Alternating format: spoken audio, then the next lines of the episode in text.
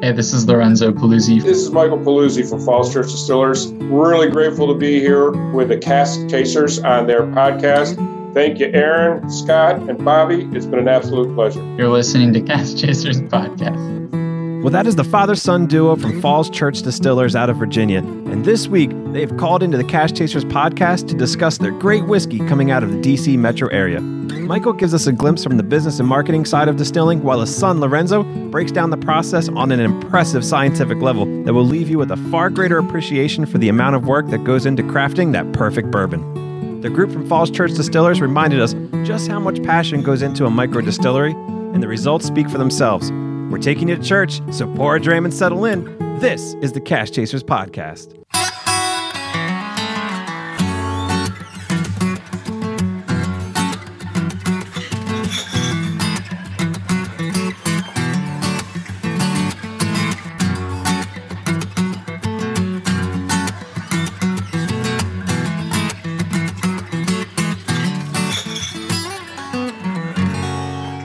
Welcome to the Cask Chasers podcast. Uh, to my virtual left, we have Mr. Bobby Bird. Hey, buddy. How's it going? How you doing, bud? Great. And to my virtual right, we have Mr. Aaron Pross. Hey guys, good to see you. Great to uh, great to talk to you guys, even though we can't all be in the studio, but we're uh, we're making it work. And uh, you know, we may all be uh, distanced from each other, but we can still share a fine dram, and we can talk good whiskey. And this week, we're talking great whiskey. We have the founder of Falls Church Distillers out of Virginia. Uh, he's a United States Air Force veteran. Thank you for that. And 40 years of sales and marketing experience. And uh, opened Falls Church Distillers with his son Lorenzo, who is the chief distiller. Uh, also has a degree in chemistry, so we can't wait to talk more about that. Please welcome to the Cask Chasers podcast, Mr. Michael Paluzzi and Mr. Lorenzo Paluzzi. Welcome, guys. Oh, hey, thanks, guys, for having us. We uh, we're really excited to have you guys on. We've been talking about doing this for a while, and you know, before we get into whiskey, is your family from the Virginia area, or, or how did you decide to start the uh, distilling in Falls Church area? Uh, well, so no, we're, I'm not originally from here. Um, both, the, you know, Lorenzo and his younger brother grew up in this area. Um, actually, a little further west in Virginia. I'm from the Pennsylvania New York state line, uh, but kind of child of the world at this point, and ended up in Virginia because it was as close as I could get to Baltimore and be comfortable. And that's where my family moved to when I was in the military. So I know you're a, you're a United States Air Force uh, veteran. Thank you for that. Uh, you have a long career in sales and marketing. So what led you to the world of distilling? Yeah, fair question. Um, so grew up, grew up like I said in Pennsylvania, New York State line in the mountains. You know, a lot of cows, a lot of Italian immigrants. So everybody made all their own alcohol as a child, right? I mean, everybody made their own wine, their own uh, uh, limoncello, their own anisetta. I mean, whatever it was. So it's kind of a natural progression too. As you got done canning all those Rome apples, next thing you did was figure out how to make what is now known as Applejack. At that time, culturally, we thought of it as cold medicine. We would distill apples and make cold medicine out of it. Those habits continued throughout a lifetime. You know, you, you're very popular in college, as, my, as Lorenzo will tell you. he was he was the producer for his Frat Boys, um, but also uh, Maybe. yeah, I was you know I mean we Can't all that. confirm or deny. But uh, yeah, so it was just kind of a natural thing to do. Now I will say that every, every time I'd make, you know, whatever it would be that I would make, it would taste different. I had no consistency in flavor. I had no knowledge of how to do consistency in flavor. And that is where, you know, having a son go to chemistry school and get that education, that's the advantage. I mean, that's what that skill brought that I just, the process, the recipes, I was so loose with everything. There was no methodology. There was no controls. There was no system in place, right? It was just me and a cigar and probably another bottle of whiskey while I'd be running still in the backyard all day. There's this thing we talk about all the time with, you know, spirits and making it and the appreciation we have of the people that make it. But, you know, we've all made beer in our house, whatever.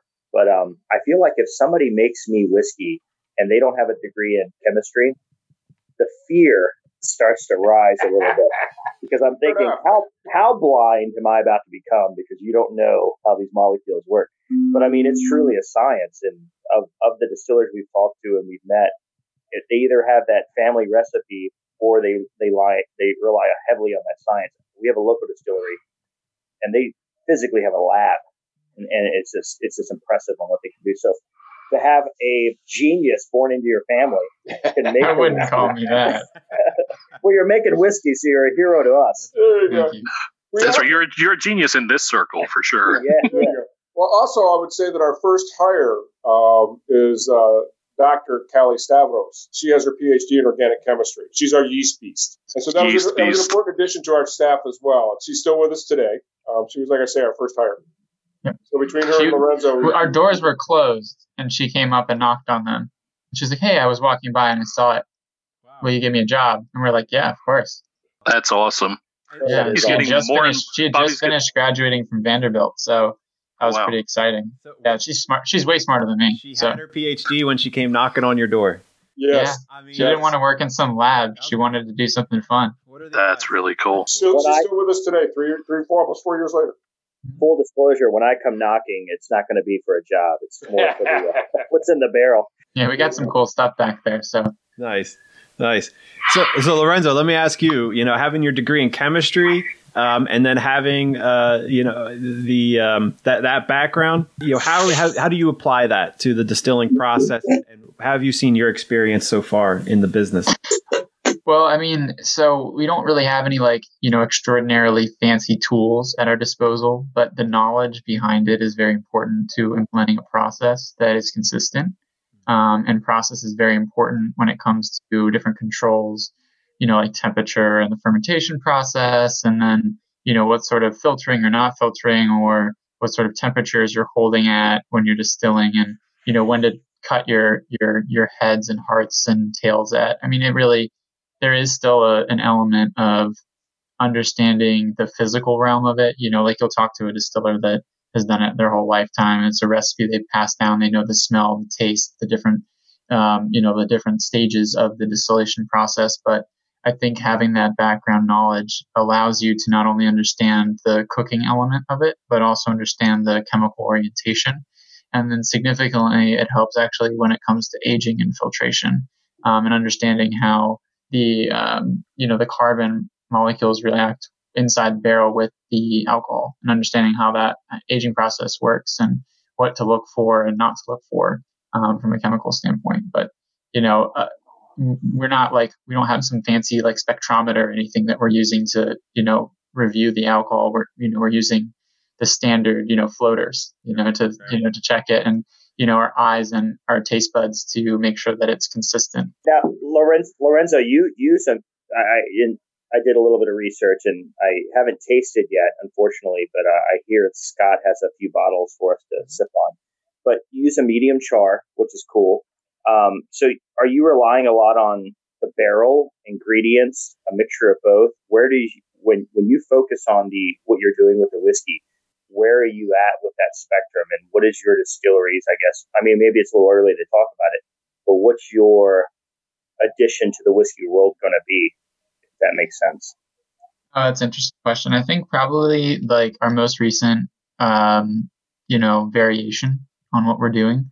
So, um, you know, a lot of people are doing, you know, different flavored whiskeys or, you know, they age it in some barrel that was used for an IPA, or something silly like that, which, you know, it has some merit, but it kind of loses the whole bourbon or whiskey name, in my opinion.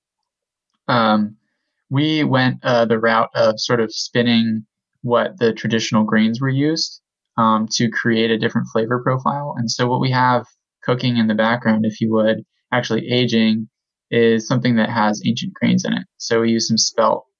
Um, so, it has this really natural sort of honey flavoring to it, like a honey grain sort of flavor. It's really, really nice. And the aging process has gone pretty well.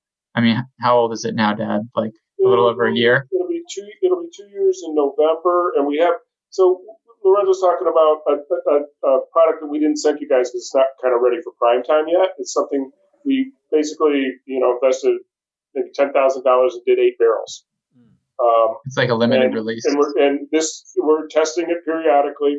We still haven't fully. I mean, recipes take a long time to develop, right? Um, so if this works out in November at the two-year mark, we probably still won't bottle it, but we'll know whether we want to commit to that as a product, and then we'll start mass production and start the aging. So at some point, if it get, if it's really good and it gains popularity, there'll be a gap, but that's okay. Yeah, and those bottles will be really special. But yeah, the ones that you have in front of you are are unique in their own way. I mean, they're kind of homages to older recipes or you know some of the more classical styles of bourbon, but just really carefully crafted um, and aged and you know watched over.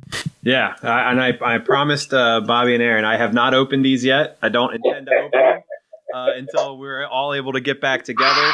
And, uh, and, and you know, hope you guys sent this these to us, and I mean, no sooner we got them, this whole thing kind of blew up shortly thereafter. Uh, so you know, hopefully, the intent is that we have you guys back on when we finally can get together and open these uh, these up, and we would love to talk uh, through them with you guys. We should have shipped you some sanitizer too, huh? Yeah, yeah, we should have. I was actually um, I was looking on your website earlier, and I saw that like like a lot of other distillers, you guys have you know shifted over to doing a lot of uh, hand sanitizer, and I I think that's cool for a number of reasons. But that's just that's just really how what what was it like getting the um just the approval to do that? How is that different? Is it a giant pain in the neck to be able to swap over? So great question, right? So like we did when we first opened up our liquor, the ABC laws and everything didn't catch up to our timing. So for about four days until the actual permit was granted us, we were giving it away because we couldn't sell it legally. So we were just literally giving away our whiskey and our vodka and everything that we made this this the program that we were doing with this as well was the same thing. We started before the TTB basically granted anybody with a DSP the allowances to go ahead and make hand sanitizer because of the emergency situation. And we were planning on just giving it away. And we did give away several, like 5,000 uh, packets of it, right? So the first several hundred gallons were, were given away. Um, but right before that, we were allowed to start selling it. TTB made allowances. Anybody with a DSP permit for spirits was allowed to go in and essentially exercise an industrial permit, which is such, essentially a second permit. Hmm. However, this has been, it started out as a civic cause. It's been such a requirement, such a continuing need that we wanted to get ahead of that.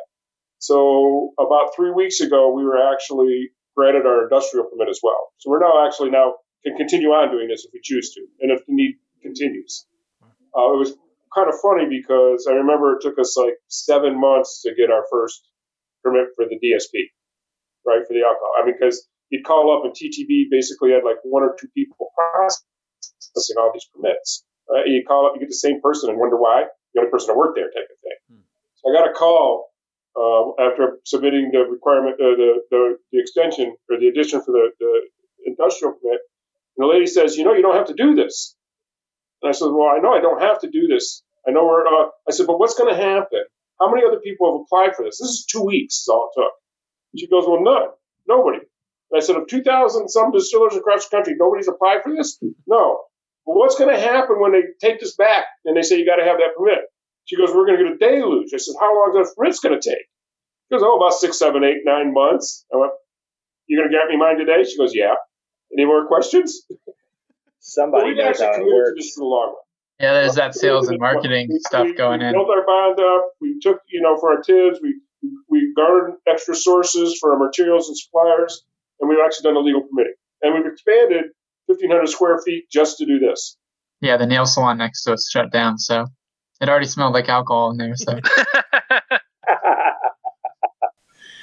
Yeah, so so tell us, you know, give us a little sense of you know what has business looked like for you guys during this this time.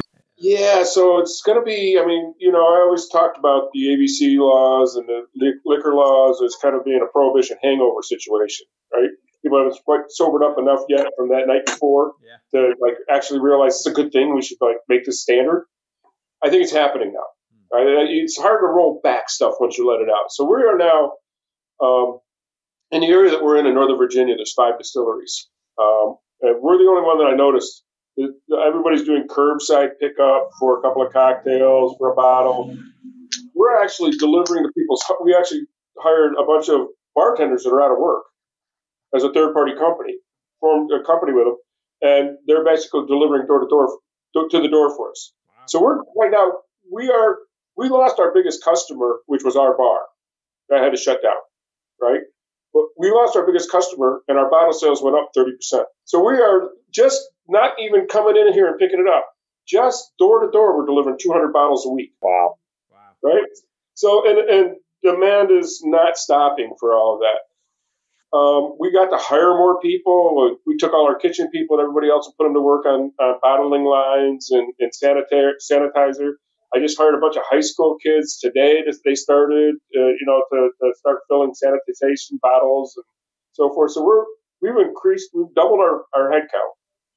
You know, probably doubled our payroll, um, and we've literally doubled our sales. Wow. So for us, we got, and I always tell people, they say hi. I say I, I started out just doing the right thing, and it ended up being a good thing. Aaron and I, Aaron and I say all the time, uh, you know, part of the Cask Chasers motto is, you know, to be charitable. And, you know, as enthusiasts and as, you know, we don't make it. We just, we worship the ones that do. Thank you for coming on the show. Um, no, no pressure, no big heads. But, but, but the charity in the whiskey community is bar none. I mean, it truly is um, amazing. And I, I, and maybe because I'm, I'm, I'm engulfed in the whiskey community. I mean, we, we we live and die by it and, and what we do. But I've seen more charity, more donations, hand sanitizer to local government, you know, law enforcement, things like that, um, to the communities. Um, I've seen, you know, distilleries that have food operations, packing lunches for local schools. It's just, it's just amazing. And, you know, you guys do so much cool stuff and make great juice and, you know, really put us in the world of, you know, hell, I wouldn't have a show. We wouldn't have a show if it wasn't for you. But to, the charity side of it is amazing, and we're very appreciative. Of it. So first and foremost, thank you both for that, and that means a lot to us. Well, thank you. Appreciate appreciate the acknowledgement. Um, you know, really raised to believe that if you can do something and that needs to be done for the greater good, you have an obligation to do it. You, brought up you brought up uh, the hangover of prohibition, and you know I'm in Maryland, and uh, a little bit. I'm in Havre de Grace, which is sure, probably, yeah, yeah, and um, we're a great town, great whiskey town too, by the way. But uh, we had a distillery a long time ago. I live on Bourbon Street. I don't know what oh, happened nice. to it, but yeah, I remember going there. Yeah, yeah, but um, but Maryland during the Prohibition time, when uh, when it came out, we basically our motto was no, no thanks. So I I think that's what we see with everything going on right now with the virus and all that. Is people are like, yeah, we got to do all these things. what about alcohol? Well, obviously we need that. That's essential. yeah. and God bless it. Where where was it that where was it that was like said that it wasn't essential? I think it was like PA or something, and yeah, there's some there's some outrage about that. Yeah, PA shut down. Yeah, as far yeah, as well, I mean, like liquor stores I mean, and everything. Yeah. At the end of the day, from the government perspective, you got to think about it from a tax you know, angle. Like that's revenue loss for them too. And they're all paying out of pocket now to support these businesses and the government's paying out of pocket. It's lost revenue. So shouldn't shut any business down that doesn't hurt if you if you would want to call it hurt, you know. Yeah. So I'm curious about, you know, to change topics and not to change topics. For small distilleries, I'm going to use a term that some people appreciate and some people don't. I actually think it's a term of endurance. It, but um, um, admiration rather, the craft distillery. So there's a oh, taxation, yeah. there's a there's a pressure to produce, you know, genuine quality material and things like that. You're you're you're and we appreciate that. And one of the things that we try to do is we encourage new distilleries and we want to be a part of new distilleries because you guys are producing some cool stuff and everything. How, what does that term mean to you? And how do you see yourself in the world of of craft. If and I don't I don't mean it again. I don't mean it negative. I mean it very positive. Where I, do you put yourself in? I embrace, no, I embrace yeah. use the term premium craft. Actually, I'll, I will do that. Right, and, and I think you have to create that perspective because for one thing we can't manufacture at the we'll, we will never be able to manufacture at this kind of capacity to ever be a real product we can't hit that price point well, we can never pay enough marketing dollars to make it seem worthwhile to buy it otherwise. You know, that's that's the thing you fight when you fight against other larger companies is their, you know, I mean, their willingness to invest millions of dollars in marketing and sales campaigns. And, you know, who who knew of Tito's until they hit the streets as hard as they did, right? Um, and do they really care about the product and what's going into it or where they cut it their well i mean they're not making it themselves but whatever um, the you know when you when you talk about the big guys they're doing it with profit in mind and to squeeze every ounce of sellable alcohol that they can out of it without hurting you, right? Without, or at least hitting the hitting the radar somewhere. Um, and when you're a small business and you're in a local town, and in our case, we're the first distillery to open in Fairfax County that's privately owned since Prohibition. Um, you know, our our name is tied to our product, and um, we affect the people that are around us. So we definitely take, you know, a little bit extra off the head before we go into the heart, and we definitely take a, a, shorter cut when it comes to before we hit the tail. So you know, we we really think about that because if we want a product to be super quality, and also there's you know a premium price point that's involved in that as well. Not too ridiculous, um, you know, not like um, something insane, but something that's palatable um, when you're looking at it in comparison to other top brands.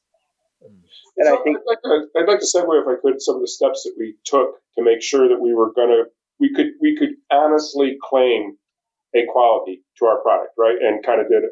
And so, I mean, the very first thing Lorenzo just mentioned that we're Fairfax County. Well, Fairfax County is one of the most populous counties in the area, right? So it ain't well water. It ain't Kentucky limestone well water, right? So what do you do?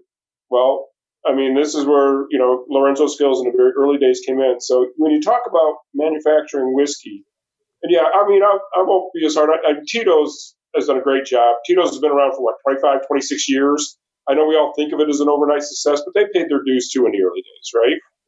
Um, and everybody starts someplace and you build up. But when you start that someplace, it really is, like Lorenzo said, it's about your reputation at the beginning. You have to have that solid, and you have to have a solid product and repeatable kind of flavoring that's going to hit you, repeatable things. So we started at the very water level because water is the first thing and water is the last thing in manufacturing any liquor, right? You're going to, you base your cook in it and you do your proof with it. So it's going to have a big effect on the quality of your product. And so, Renz, I'd like to ask you to talk a minute about like that first step we took, just starting right at the ground level, understanding that the beginning, the end, and everything in between is important. So yeah, I mean, we we we um, that was one of my biggest concerns about uh, Falls Church and Fairfax County because they have three different sources of water um, that come in through that throughout the year. As one dries out, they go to the next one, or they cycle through. Um, and so we had to build um, a system that wouldn't strip the flavor out of the water and the necessary nutrients out of the water um, to impact the the wash and the brew process, and wouldn't take away from the flavor of it being added in at the end, um, as as well as um, one that wouldn't hurt our yeast strain or affect the flavor. Um, and so we we worked with a local company and we did lab tests and a bunch of different things. That's where we did have uh, multiple samples sent off to multiple different laboratories for testing.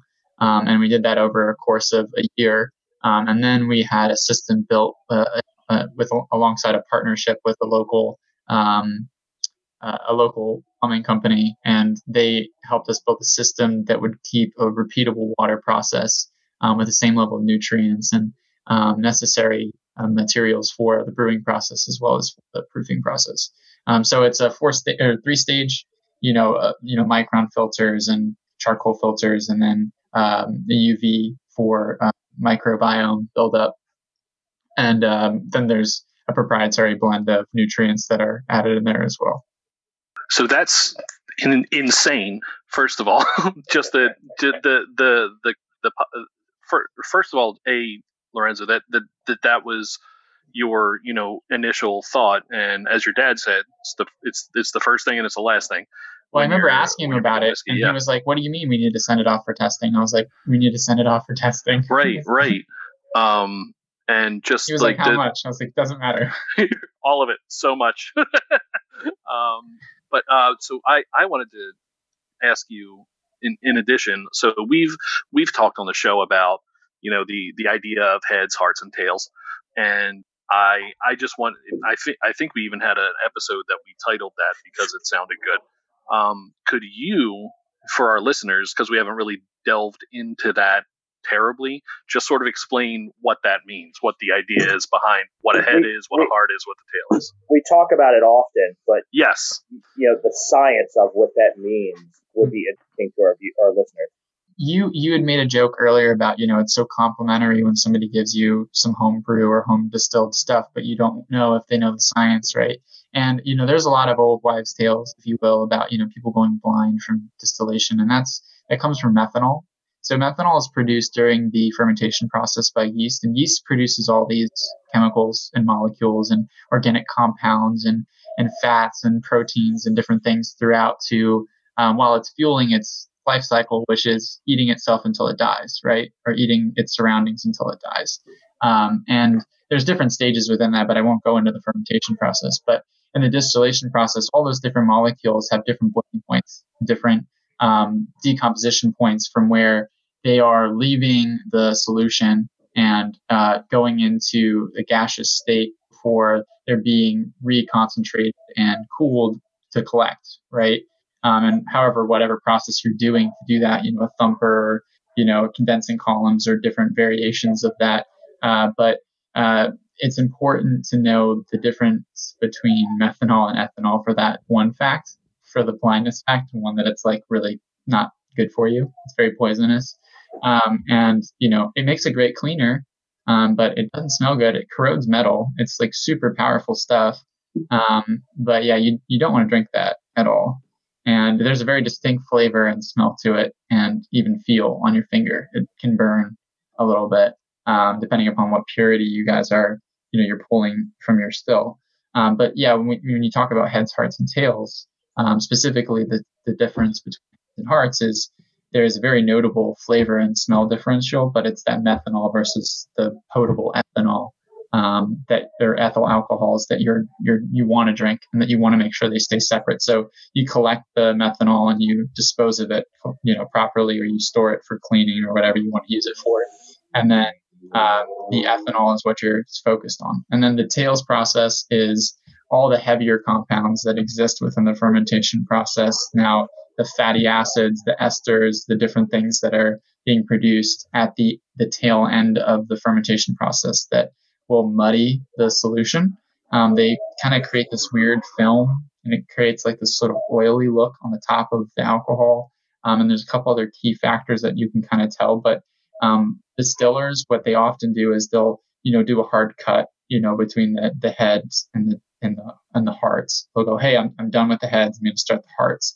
But one of the things that's important is that there's actually multiple phases within the hearts, and the kind of the progression of the distillation process. It's kind of this weird sort of curve where it gets to that really high peak and it gently kind of rolls down.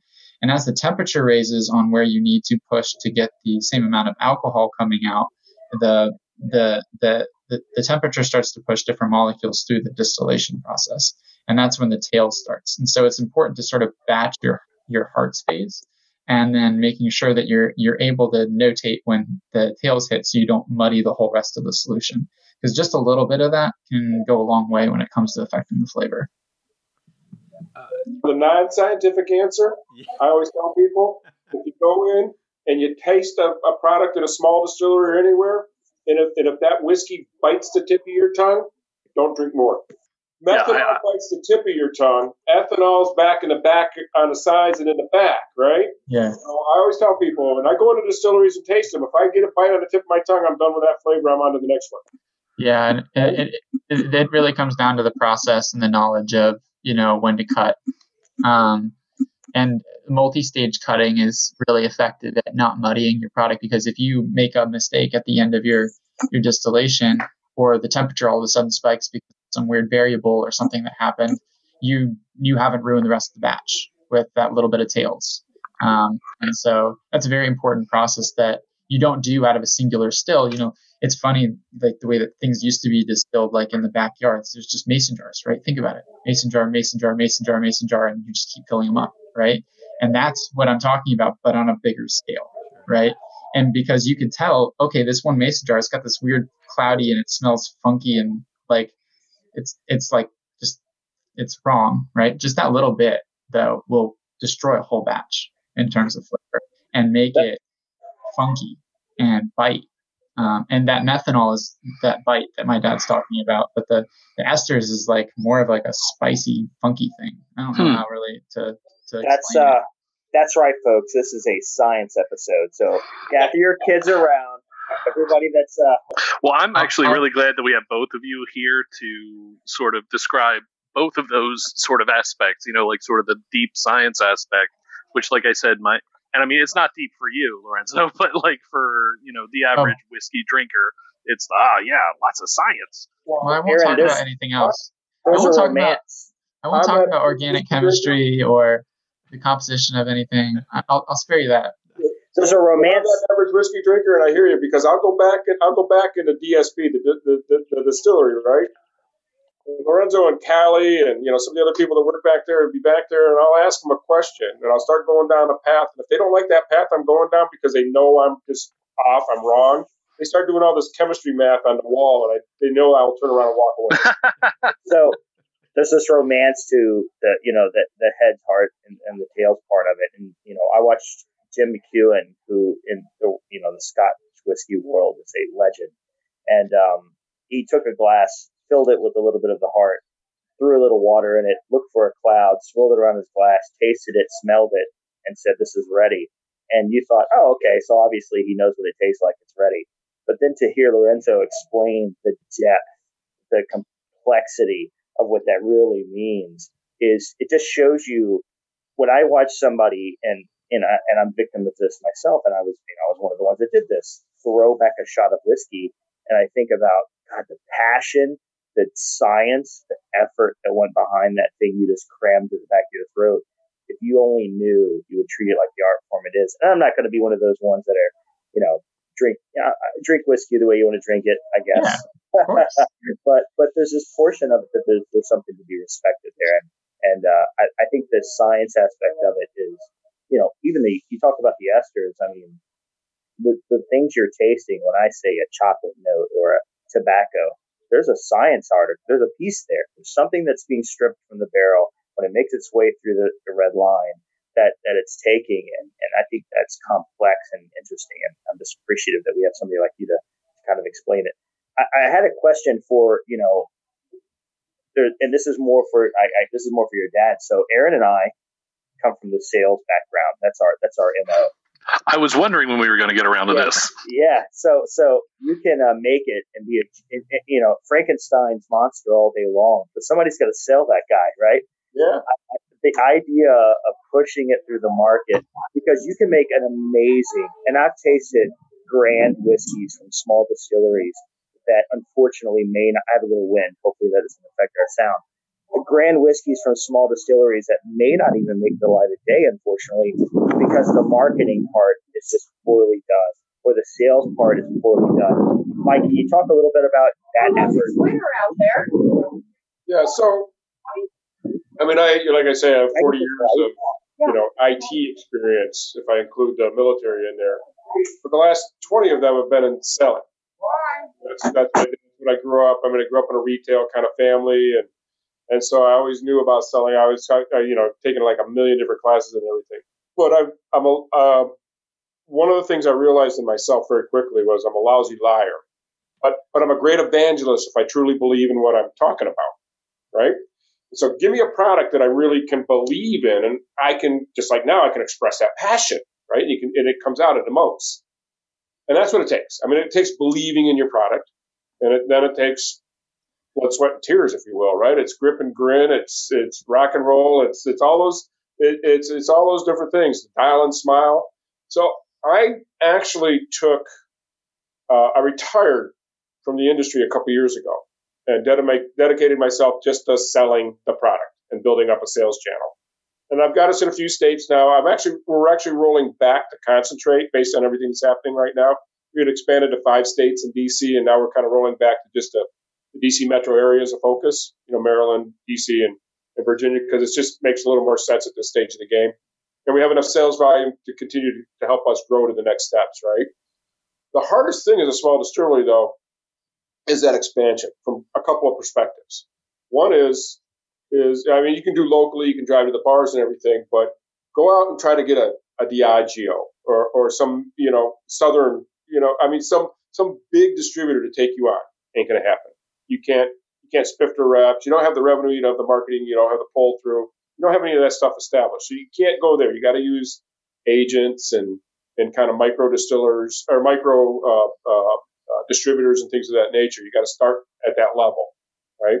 And the other thing is, every state you go to, especially if it's a uh, controlled controlled state, one of the 17 controlled states, you got to put twenty, thirty thousand dollars worth of inventory in that ABC system before you ever see a sale, and then you hope it comes back to you some percentage over time.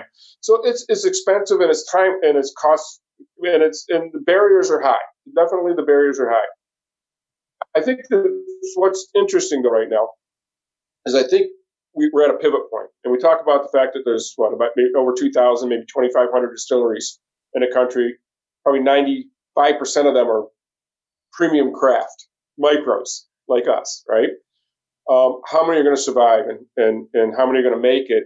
Nobody's going to make it without the support of their local community right now. Thank God we have the support of our local community, and that's at 200 bottles a week that we're just delivering to homes within a 10 mile drive of us.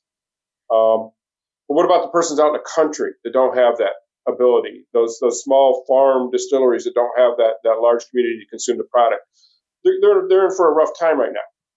That's the downside. The upside is, I think that everybody understands what it takes, the value in small community retail, manufacturing, whatever it may be, the businesses, and they're there to support, right? And they're coming out in droves to support and you know towns giving small grants um, you know people promoting uh, you know cities or small city towns building up uh, you know funds to help the small retail businesses survive this and i think that that kind of commitment from the local community as long as you have good relations there is going to help people survive this whole thing so i'll go back to an earlier comment that lorenzo made right and it's one that, that i remember I remember as a I remember I grew up in a kind of an Italian immigrant family, right?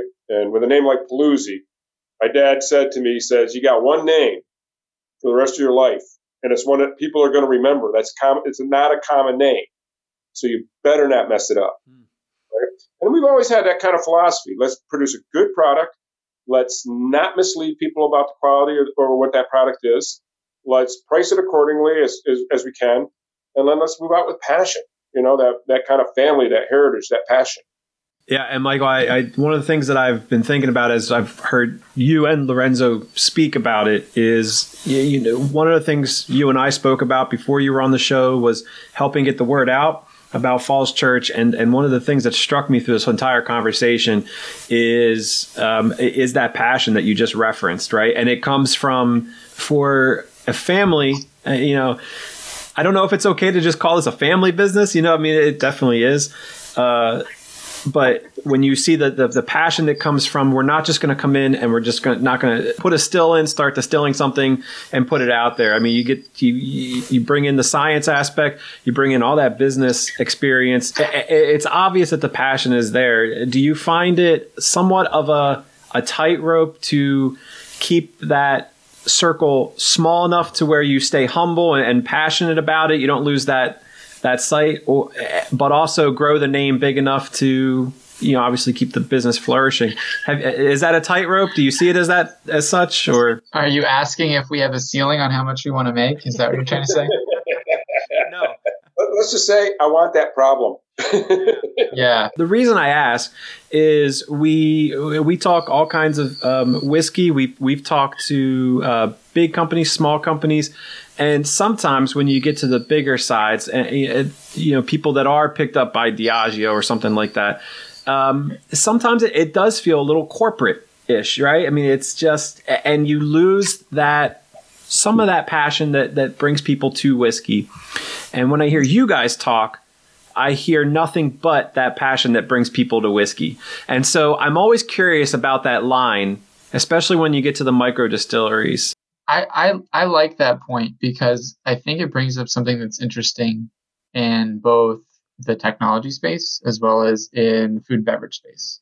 Um, and this comes to um, automation, right? When you get big, there are these structural things that start to happen. And all these different sort of automated processes and you know the human's no longer in the loop and i think the really important thing about staying in a craft space is there's always going to be human in the loop Um, we're not just trusting the system to do it and we, we just have this recipe, it just goes. We just throw it in a bucket, turn it on, and it's done, right? In, in a matter of a week or two. and it's just all automated. There's sure there's a testing process where there's humans in the loop, but that's just QA QC, right? That's just quality assurance and quality check. That's not the same thing as um, really having your hands in a bucket or you know hand stirring a you know a mash. It's not the same thing. And there's a different proponent and there's a different level of heart that goes into it right? So yeah i, I would say that there's there's an interesting point that you're making there right? Yeah you guys have several different uh, lines there. It's not just a whiskey company. I mean or distillery. Uh, you do brandy rum vodka gin. All our side projects. Yeah No, no, no. There's some. Th- those are some of our core products. That's, yeah. that's, a great point because how do we do that, right? So there's only right. there's only five of our products that we put into distribution out of twelve. Okay. Mm-hmm. The rest are seasonal. Like right now, we're out of rum. Okay. Right? We're out. Of, we ran out of rum the first week we were delivering to homes. People drank up the eight, and we we didn't produce enough. The next batch, not ready till the end of June. Not going to be released till the end of June. We'll never see. We, we're, we're doubling our capacity on the rum, because we see the, the growth. We've seen the demand. yeah. We don't ever plan on putting that in a distribution channel. You got to come to us, or you got to order from us to get. You got to know us to get that, right? So the brandies seasonal for the holidays. The rum, you know, very particular how we do that. So some of the different the lemon verbena gin. Well, I grow that lemon verbena in my backyard, right? So there's only so much we're ever going to do.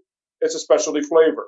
So the regular gin, the whiskey, the bourbon, um, and the and the vodka and the pepper vodka because it's just so popular for Bloody Marys and summer martinis. Those are the things we put into mass distribution, right? But even the and the pepper vodka is one of those things that kind of evolved because that started out as pepperoncini that we grew, and now it's now we can't we can't keep up the capacity, right? So, my, so we found my, other sources for pepperoncini. Yeah. Mike and Lorenzo both. I'm going to tell you something you probably don't know. Um, whiskey takes a long time to make. Yeah. So. well, so, yeah, just so, a little so, bit. Wait, right, whoa, whoa, whoa, I wish I would known that. so, so there's this, there's this balance of, you know, are you an MGP product? Are you, you know, making your own thing? And then am I making gin? And am I making, you know, uh, rum on the side? There's an income pro- process there that you have to maintain and we truly respect that aspect. We truly, and I, will be candid with you. I'm a I'm a proponent of MGP. Um, I'm not one of the ones that steer away from it. There are many that do, and you know, because they're mass production and everything. But I think with the right distiller and the right blender, you have you have a good product. But I truly respect the nuance of small distilleries because you you know Jim Beam has a craft distill department. I mean, you know, yeah, they do. Yeah, yeah, right. But but the, the the consumer the, the enthusiasts, I should say, we recognize the difference. We recognize the difference between that truly new and upcoming whiskey maker and appreciate you're thinking about, and I'm a Scotch guy, to be candid, the grain is important, the water's important, the yeast is important. It's not about for that. You said it before, Lorenzo.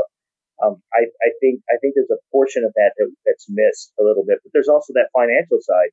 There's a capitalistic point. You, you want to keep the doors open. You got to pay your people you know, so other stuff has to be done and made. There's got to be a bar. There's got to be a restaurant. You know.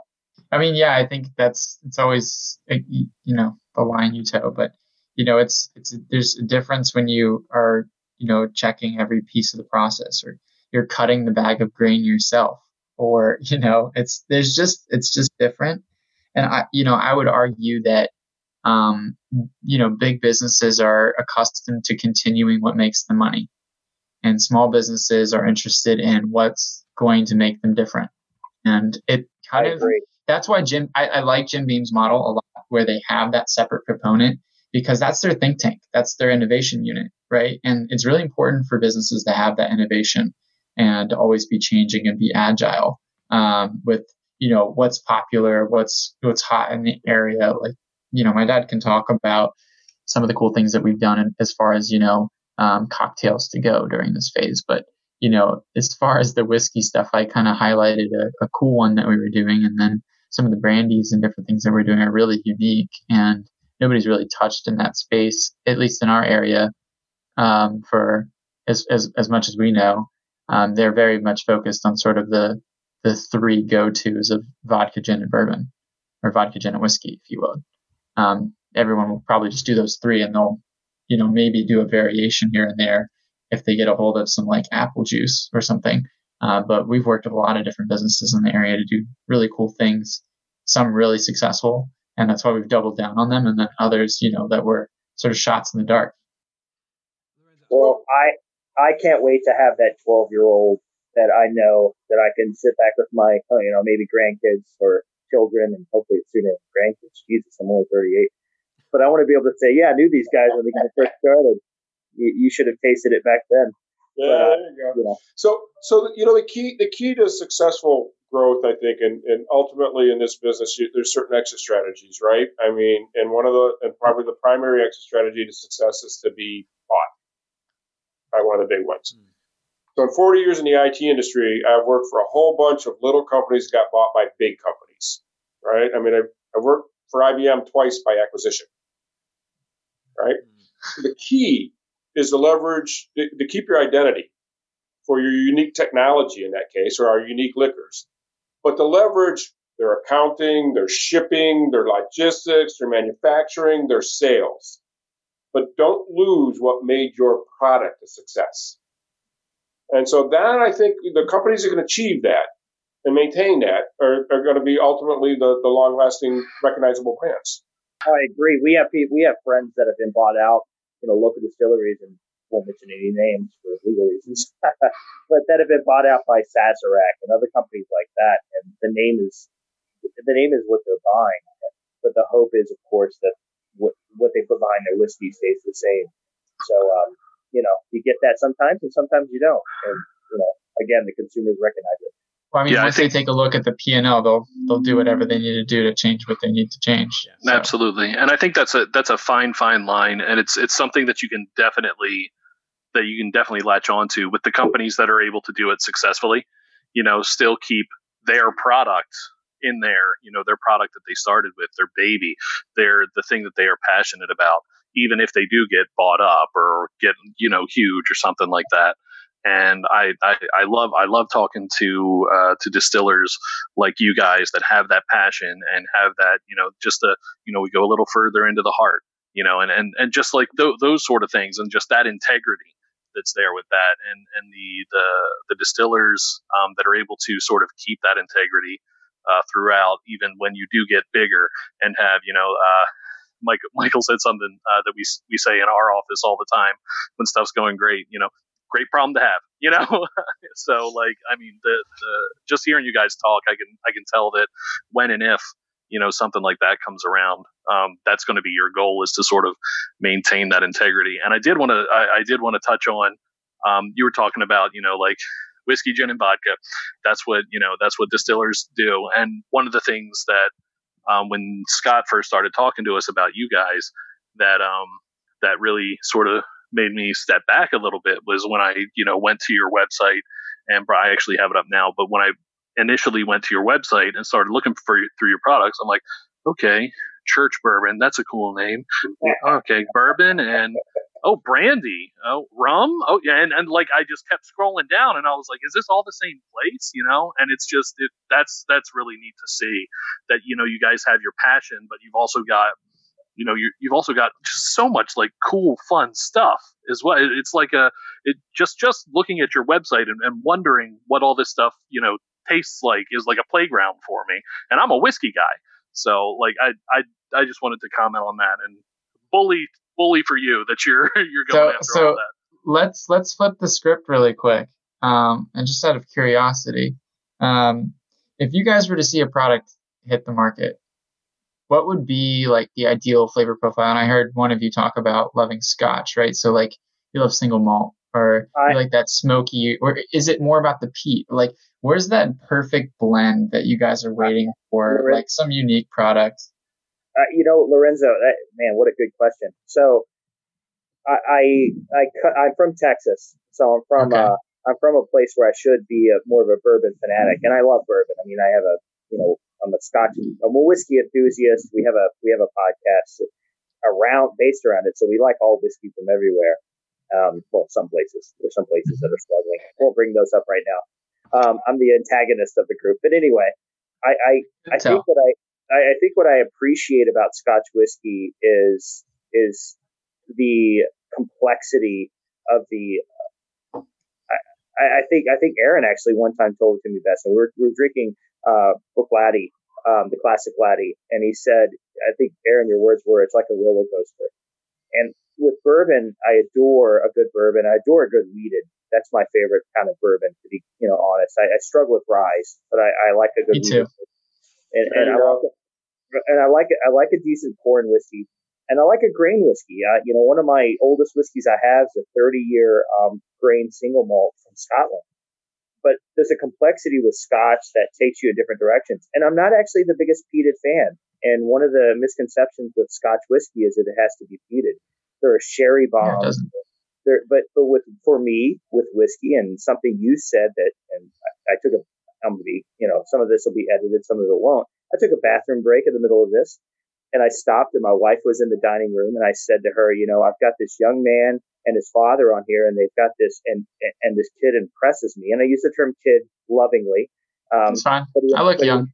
You know, but but you impress me and everything because you're concentrating on things that I appreciate in Scotch, and that's water is important, grain is important, yeast is important, and Scotch really plays into that. You look at Glenmorangie Allta, where they did a uh, they did a uh, experiment with wild yeast strains and they care about the heather in the water and they care about the local farmers and what's in the grain. And not that bourbon gets away with that or, or forgets about it, but they focus so much, in my opinion, on the barrel. And there's nothing wrong with that. But when you're in the world of scotch, you only have a certain amount of barrel life left. So it's really about the other ingredients. And I respect the hell out of that. And that's what I'm looking for in, a, in, a, in American whiskey how much do you care about the ingredients other than the barrel? You know, age isn't as important to me. I don't, oak is fine, but what are the other things? What are the other aspects? So that's what I'm looking for.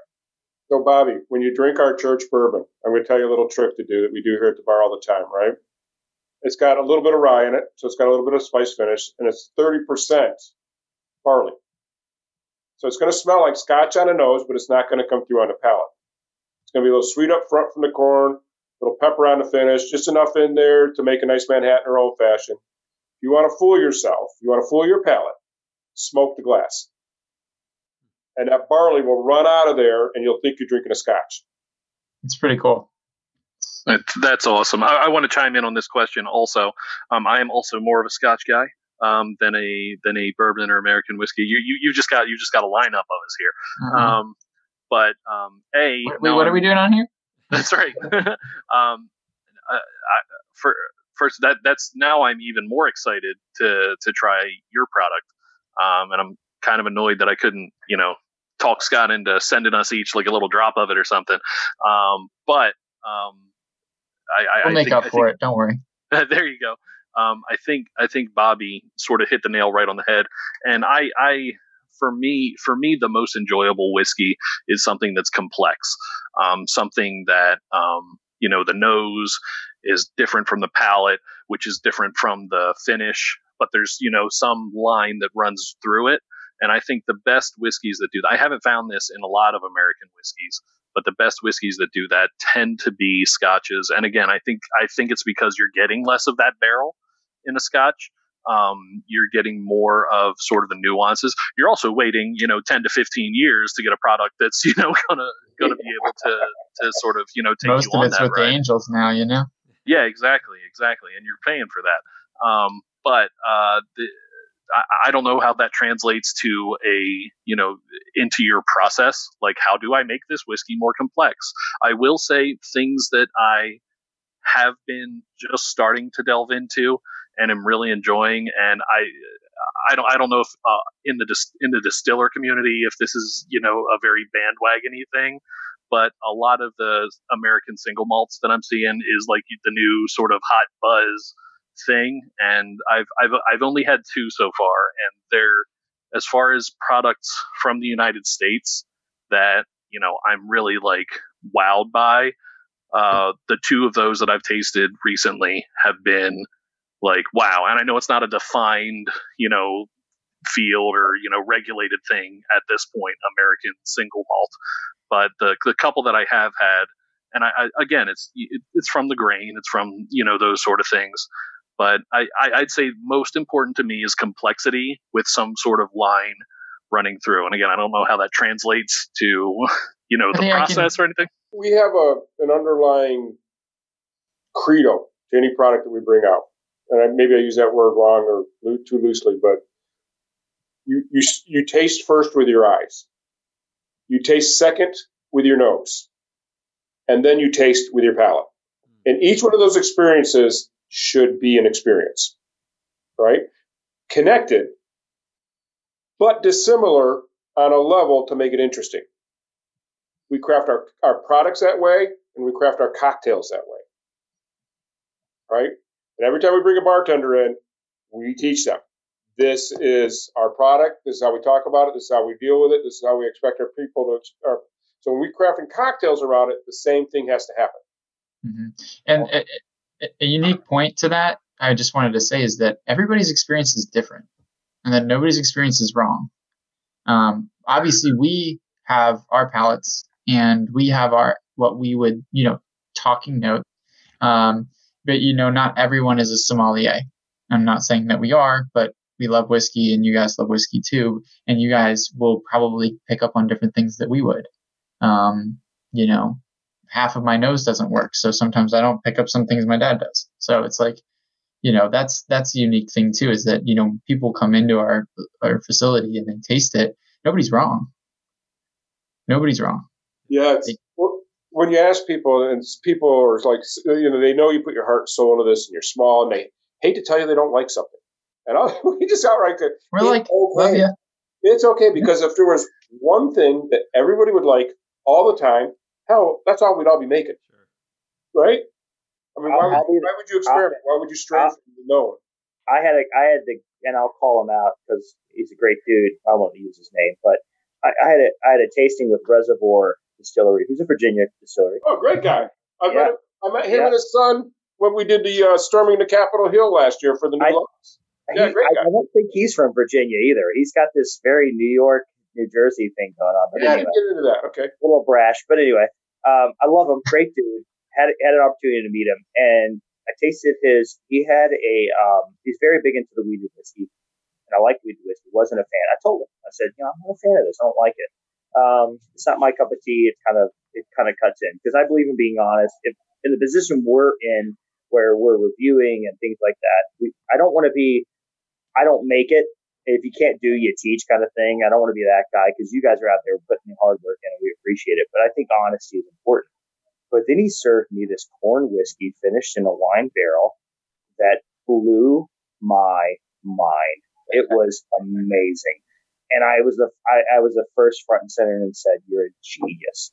So I appreciate artistic, you know, uh, you know, cuisine and and and and and passion behind what you do. And I haven't even tasted your whiskey yet. I'm gonna I'm gonna say it out loud in front of our viewer, our listeners, and everybody else. I'm anticipating good things. Oh, Their passion, and I mean this. You put behind it. But now you've done it. You, but if I and if I and ask the guys if I hate it, I'll be the first one. I have a lawsuit pending with Jack Daniels, I'm sure. And, and but, many others.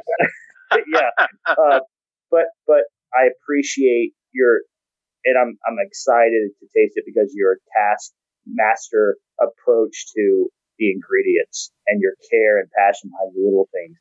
There's so many that don't care about that, that aren't looking into the yeast, the grain, and, and the water as, as as much as you are you know, Kentucky leans on lime, limestone water, and that's their that's your shtick, that's their gimmick. But I've tasted so many Kentucky whiskeys that taste the same, so I'm yeah. anticipating some amazing stuff. I'm I'm I'm I'm I'm I'm rooting for you, and I hope I hope I hope for the best. If I was going to ask you to make something for me personally, it's whatever you cared about the most. That's what I want to drink. Whatever whiskey you made that you were the most passionate about. When I visit, that's what I want in a glass, and the experience is going to make it taste like a, a million bucks.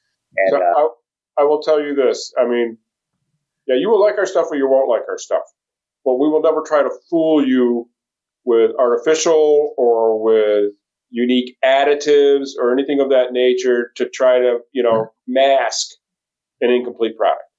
Uh, we you'll, you'll never see a chocolate flavored whiskey or a tea flavored or a raspberry or all of the things that people do to bring a product to market quicker, right? To mask the lack of, they try to make. You're not going to get that from us. We, we, will go down in a blaze before we'll do that. I I think um, you know uh, as this is such a great question, Lorenzo, that I think this is something that we should turn to uh, the Cask Chasers community uh, and and put out there. And Yay! that would be such a great topic to see Love it. back. And I, I, and so for everybody listening, uh, for all the Cask Chasers that are uh, you know listening out there, be on the lookout. I think that that's such a great topic that we we're going to put out there, and we want to get your responses and. Uh, and, and see what everyone's, uh, you know, you Keeping in mind what bourbon has to be. That's very true. That's true. but if it's a whiskey, you know, fair game. Bourbon, yeah, exactly. Um, so as we wrap up, uh, I, I just want to I, I want to leave everyone who's not familiar with Falls Church uh, with a great lasting impression. So Michael, Lorenzo, both of you guys, uh, just tell us why Falls Church. If, if if we please your palate, then why us, right? And if we're not your palate, if we're not your product, no offense, Yeah. right? We believe we've created a great product for a broad spectrum of people to appreciate. But if we if you don't, if you don't that day, you talk about palates, they change with what you eat, they change with how you feel, they change, and that's okay because the beauty of the thing is how many thousands of whiskeys are out there. We think we're bringing something that's worthwhile. We think we believe in our product. But if it's not you, that's okay. We get it. No offense, right? Runs, you add something to that? I mean, besides the location and the historical relevance of Fairfax County um, to George Washington and who was the largest distiller um, after his presidency, I think that there is an element to be said that, you know, experiencing a local small business in the heart of the country where distilling got a lot of its roots is an experience in its own. And, um, and it's really just kind of a part of a like a little bustling city that's really unique if you've ever been to Falls Church. Um, you know, it's it's definitely a cool experience. Unlike you know going to a farmhouse, it's you know in a like an area of like apartments and all this other cool stuff that's you know kind of running around. You you, you don't really get to experience a lot of distilleries like that. Um, but yeah, that's that's all I'd say. Much more eloquent than me, right? I can tell you right now from from the, all the feedback we always get from from our whiskey community, from the from the guys here, um, that's a home run answer. I mean, it's just that's exactly what we always look for. Um, we love that in dis- the distilleries that we talk about. That's just, I mean, we we really can't ask for more than than that. We ju- we just thank you guys. Well, Michael Lorenzo, this has been a fantastic interview. Thank you both so much for coming on the show and sharing your insight and knowledge with us and our listeners. We urge everyone who is near the DC metro area to pick up a bottle of Falls Church Distillers bourbon, and you will not be disappointed. For more information, be sure to check out their website at fcdistillers.com. As always, you can find us on all social media at Cask Chasers or on the web at caskchasers.org. Be on the lookout on our Facebook pages this week for the chance to send your responses to Michael and Lorenzo on what your ideal flavor profile would be or what that perfect blend is that you've been waiting on. Who knows? You may help inspire the next amazing release coming out of Falls Church Distillers. Until then, Cask Chasers, remember, it's not about finding the perfect dram, it's all in the chase.